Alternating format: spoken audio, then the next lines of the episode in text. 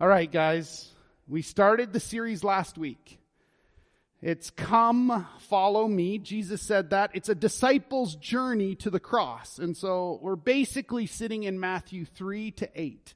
We're just going to kind of plunk our way through there. Many of the stories that we'll look at over the next few weeks are found in all the gospel accounts. Today, if you have your Bibles, we're in Matthew chapter 4, and we're looking at a familiar story. Many of us have heard this. It's the encounter of Jesus with Satan. Satan attempted to get Jesus to put his own needs and concerns above the will of the Father. He wanted Jesus to act independently to who the Father was. This story is in all the Gospels. It's in Matthew, it's in Mark, it's in Luke. It's just not in the book of John. So Satan wanted to, Jesus to sacrifice his future for the present. Isn't that what you and I struggle with today? Well, like when you and I are tempted, that's our struggle. The immediate for the long term. The present rather than the future. Jesus had just been baptized in water. We talked about that last Sunday. He was ready to embark on his public ministry. Satan wanted to destroy Jesus' ministry before he even began. Just like today, Satan always is in the business of trying to derail us before we can accomplish God's purposes. So if you have your Bibles, let's read Matthew chapter 4. We're going to look at the 11 verses that tell us the story. Then Jesus, was led by the Spirit into the wilderness to be tempted by the devil. After fasting 40 days and 40 nights, he was hungry. That's like the most obvious verse you've ever seen. 40 days, 40 nights, Jesus was hungry. The tempter, Satan, came to him and said, If you're the Son of God, tell these stones to become bread. Jesus answered, It is written, Man shall not live on bread alone but on every word that comes from the mouth of God. Then the devil, verse 5, took him to the holy city and had him stand on the highest point of the temple. If you're the son of God, throw yourself down.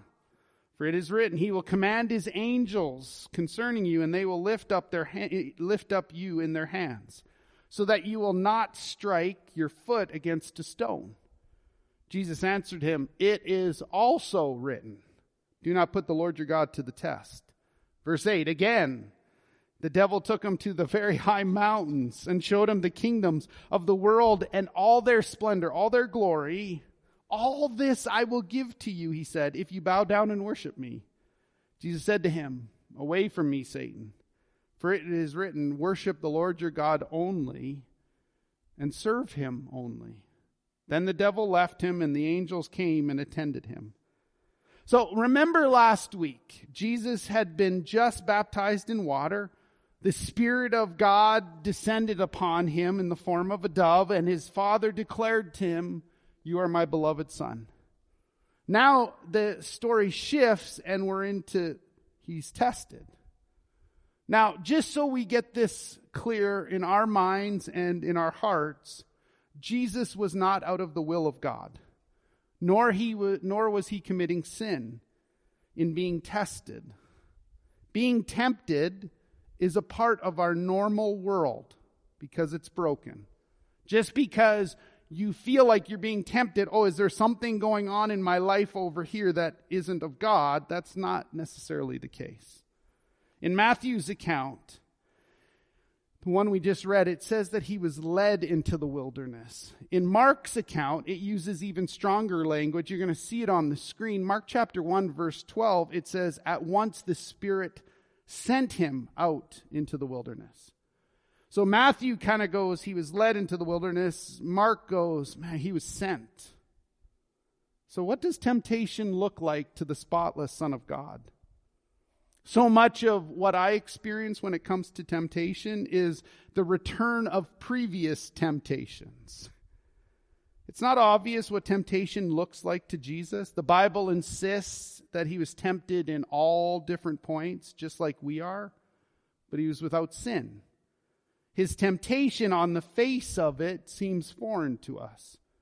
let's face it, you and I have never been tempted to turn stones into bread. Uh, I've never been taken up to the highest point in the city.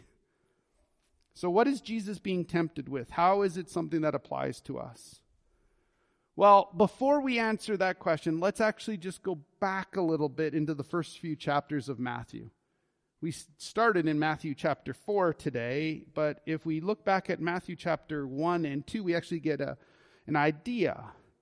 As we read the first few chapters of Matthew, we can see that there's this identification theme that's emerging. Matthew begins his book with a genealogy that most of us, if we read Matthew chapter 1, would struggle to pronounce names. But in those in that struggle to to put names in the right context, it puts Jesus in the place or in Jesus's genealogy with Abraham and David. So Jesus is later referred to as the Messiah King. In biblical terms, David's greater son. Hold on to that. In chapter 2, we still have the account of the birth and related events. Some things happen to Jesus that are kind of microisms of what happened to Israel. Did Israel go down into Egypt and get called back out? Did Jesus go down into Egypt and get called back out? In fact, the alignments between the two come closer and closer, and in every gospel, there are different ways of portraying this. Now, some of you are video game people. There's little carrots in video games. Just like there's carrots in Scripture. See, Israel spent 40 years in the desert. Jesus spends 40 days in the desert. It's an exciting piece, friends, when you begin to understand how complex the Bible is, but how connected it is from the Old Testament to the New Testament. Adam was tempted in the garden. The second Adam, Jesus, was tempted in the desert. The first Adam in Genesis had plenty and beauty and a companion, a wife. The second Adam, Jesus, was in the desert in stark ugliness and want. He was hungry and alone. The first Adam in Genesis sinned and brought about our downfall. The second Adam, Jesus, prevailed and brought about our release. Are you starting to see the connection? Well, let's talk about these temptations. So, the very first temptation, the very first temptation was to doubt God's provision and love in the face of circumstances. See, Satan often takes advantage of our circumstance and wants to tempt us. He takes a need that you and I have and tempts us to meet that need in a wrong way. We may feel justified. Our need is to give in to temptation, but this always leads to disaster. Satan begins by casting doubt. If you go back to Matthew chapter 4, look at verse 2. After fasting 40 days and 40 nights, Jesus was hungry. The tempter, Satan, came to him and said, If you're the Son of God, tell these stones to become bread. Satan knew, of course, that Jesus was the Son of God. He knew also that Jesus was hungry.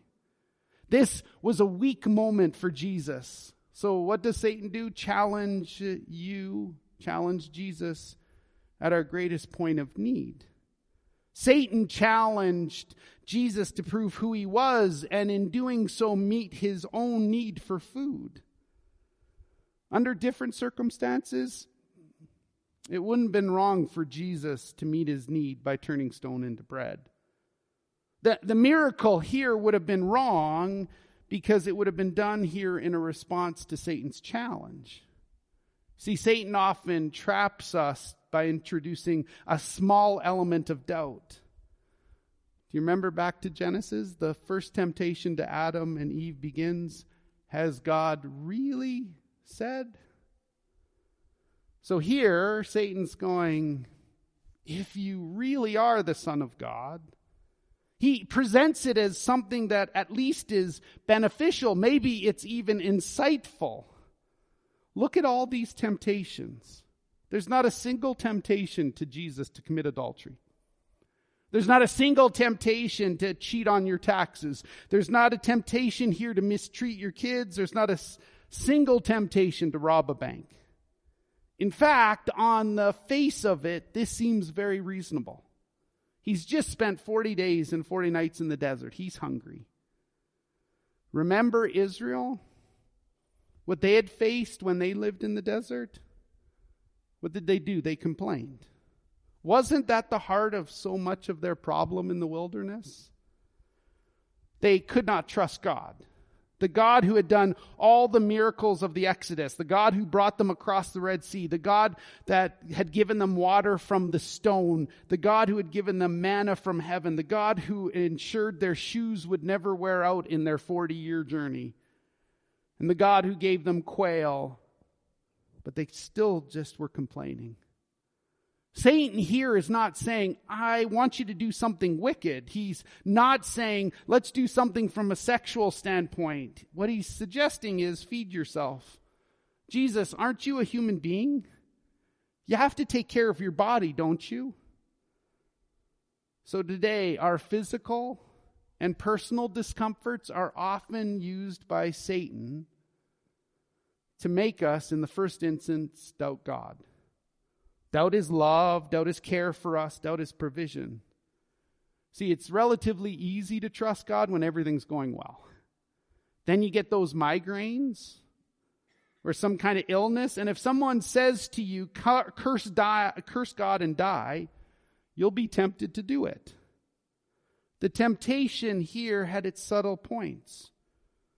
Really, it was Satan saying, just doubt just a little bit that God really loves you. Jesus had to come to identify himself with human beings, and throughout all the four gospels, in various ways, we get this, this, this saying Jesus will not do anything apart from who God is. Could the Lord Jesus, as a man, trust his Father sufficiently? Or should Jesus, the the Godhead take some kind of independent action apart from his Father to satisfy his own needs. I love Christ's reply. Christ says nothing, Jesus says nothing about his sonship. No, he knows who he is. Instead, what he immediately does is appeal to Scripture precisely because what he is doing is thinking about his own taking up himself seeing himself redeem Israel's history. Jesus is the new Israel. He knows that. Well, Jesus quoted this verse, and you'll see it on the screen from Deuteronomy chapter 8. At verse 2, it says, Remember how the Lord your God led you all the way in the wilderness these 40 years to humble and test you in order to know what was in your heart, whether or not you'd keep his commands. Verse 3, He humbled you causing you to hunger, and then feeding you with manna with which neither you nor your ancestors had known, to teach you that man does not live on bread alone, but on every word that comes from the mouth of the Lord.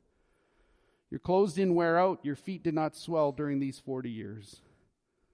Already in Exodus chapter 4, we find God saying, Israel is my son. Let my son go that he may worship me. Now, God is saying to us, These are my beloved children with whom I'm well pleased. So Jesus submits himself by the leading of the Spirit into the wilderness. And at the end of it, does Jesus complain? Which was Israel's great sin. Was there a waning of trust? No.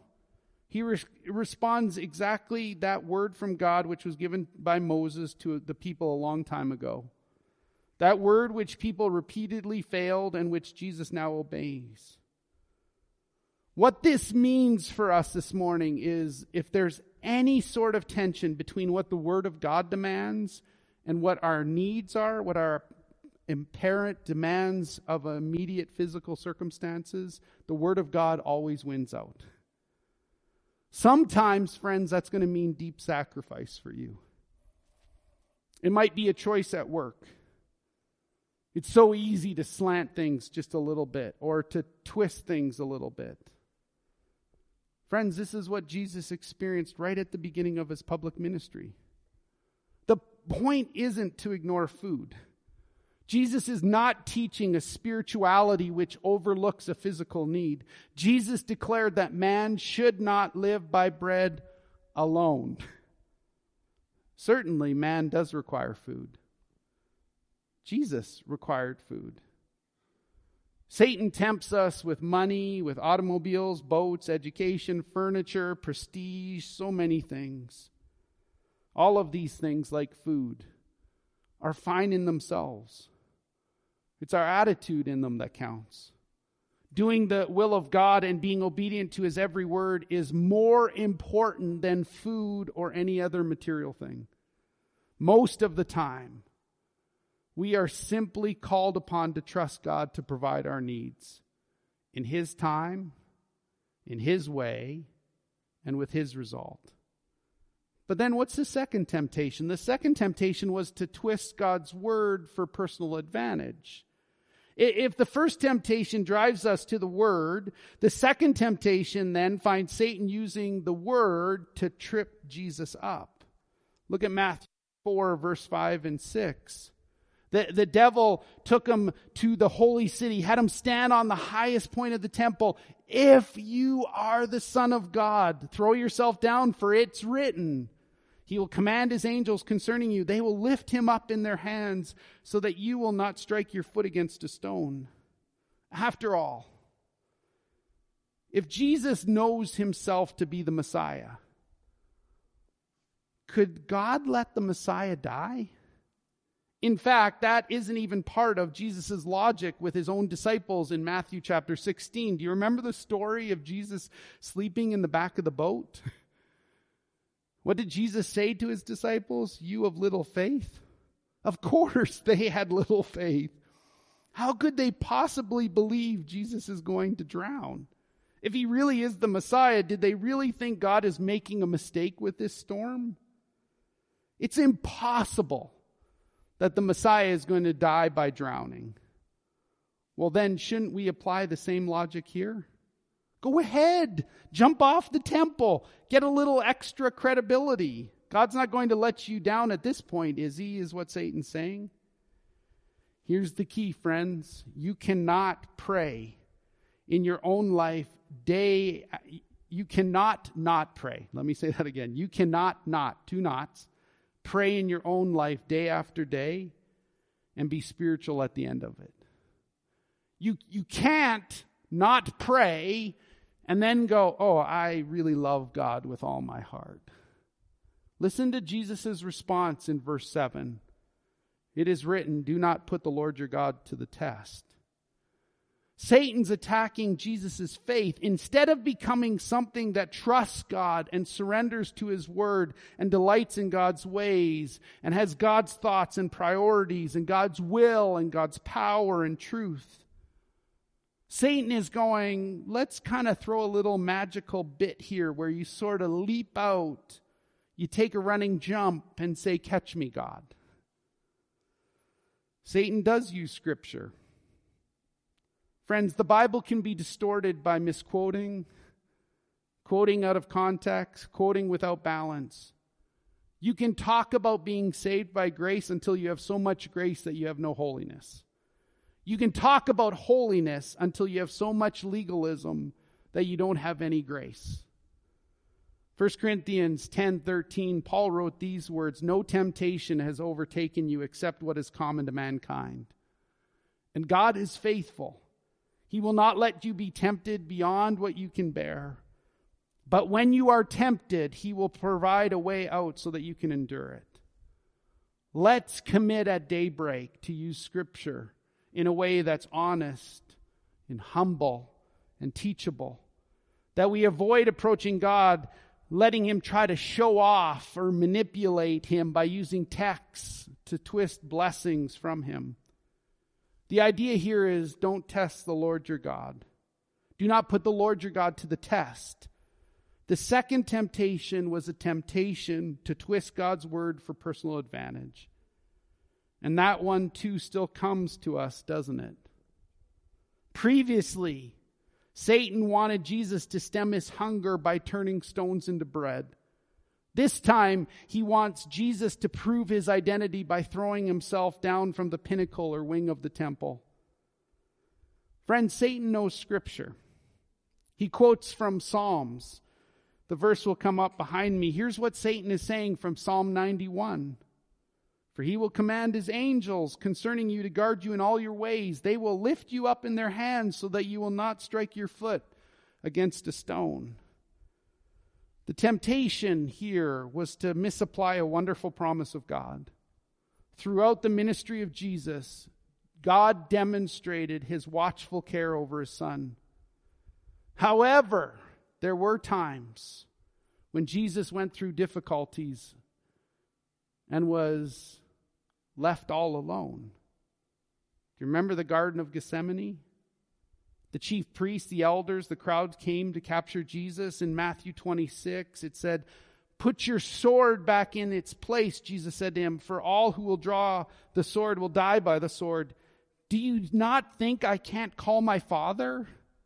And he will come at once. He'll send 12 legions of angels.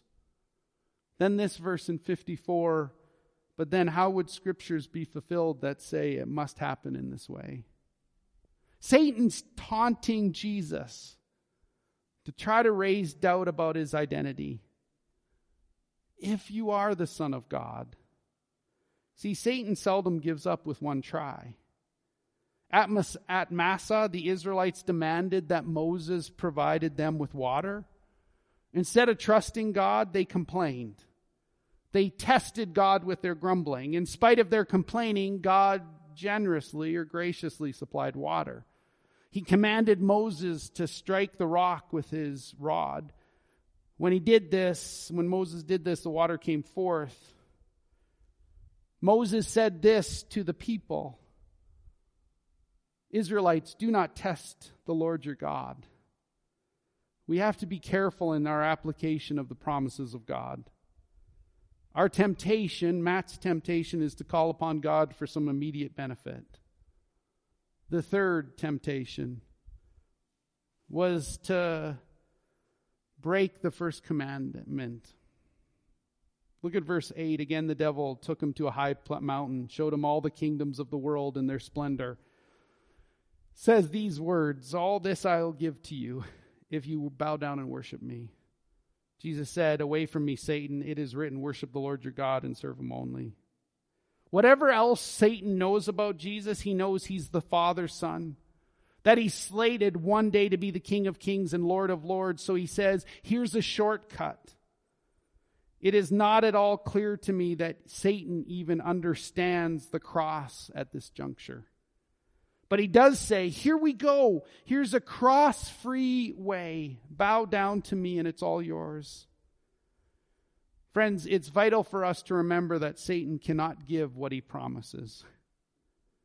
Therefore, the first sin is to not love the Lord your God with your heart, soul, and mind and strength. To put it another way, worship the Lord your God and serve him only. God does not exist to bless us. Not in the first instance. We exist for God. By His will, we're made and for His glory. Do you see the theme of the temptations? The temptation is always to claim immediate results. Both Satan and Jesus knew that the kingdoms of the world belonged to God and that Christ, his son, would be the King of kings and Lord of lords. The first temptation was about now. The plan of God was different. Jesus would fulfill God's plan as a servant before he became a king. The price of immediate gratification would have been idolatry.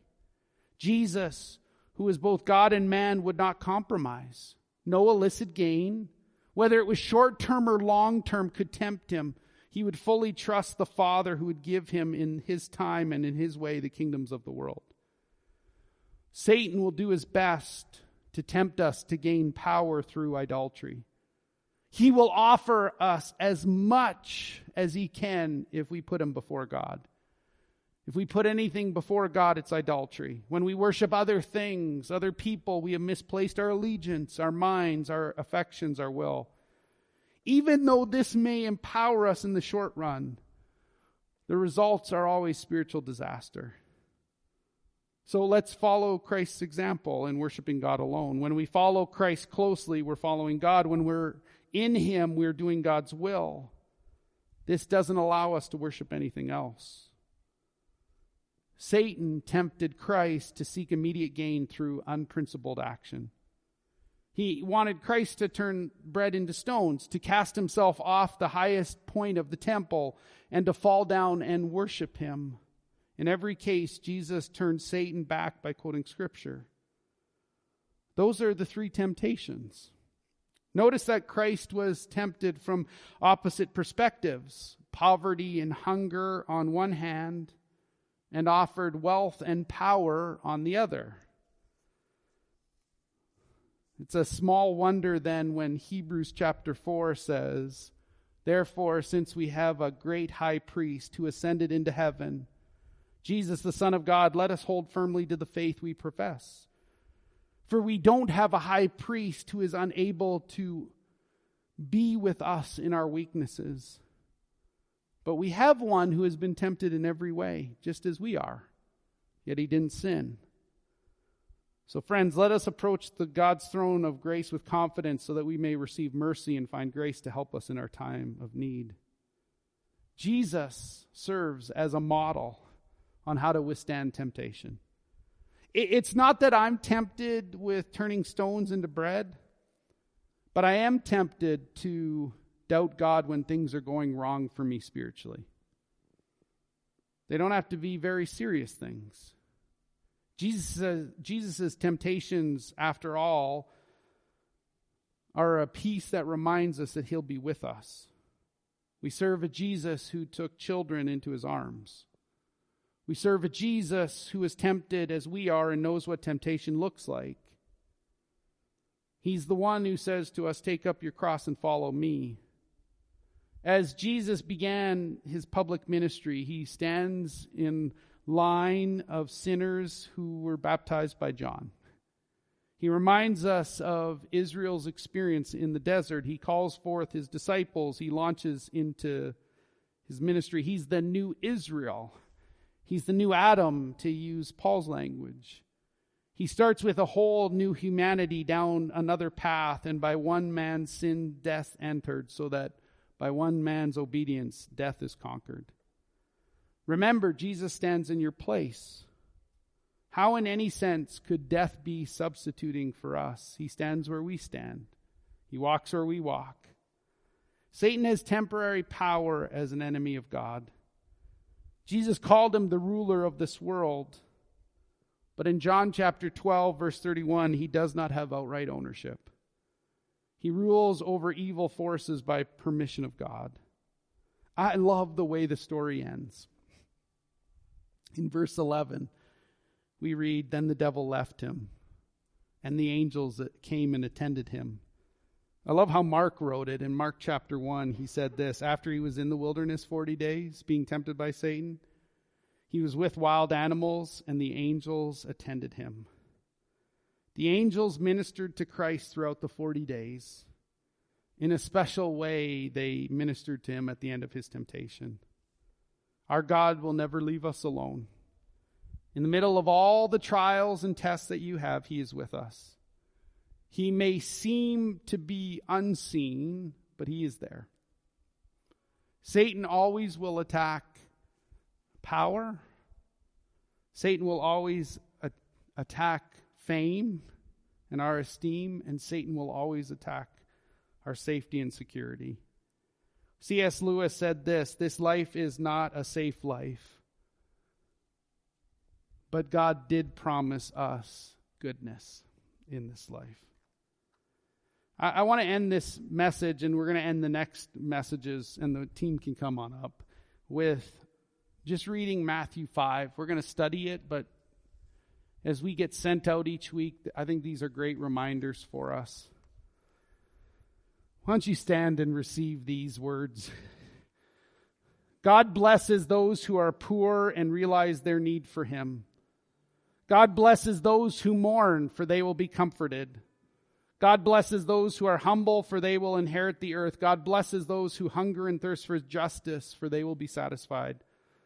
God blesses those who are merciful, for they will be shown mercy. God blesses those whose hearts are pure, for they'll see God. God blesses those who work for peace, for they will see God. For they will be called the children of God. Sorry. God blesses those who are persecuted for doing right, for the kingdom of heaven is theirs. God blesses you when people mock you and persecute you and lie about you and say all sorts of evil things against you because you are my followers. Be happy about it. Be very glad, for great is the reward that awaits for you in heaven. And remember, the ancient prophets were persecuted in the same way. You are the salt of the earth, but what good is salt if it has lost its flavor? Can you make it salty again? It'll be thrown out and trampled underfoot as worthless. You are the light of the world, like a city on a hilltop that cannot be hidden. No one lights a lamp and puts it under a basket. Instead, a lamp is placed on its stand where it gives light to everyone in the house. In the same way, let your good deeds shine out for all to see, so that everyone will praise your heavenly Father. Amen.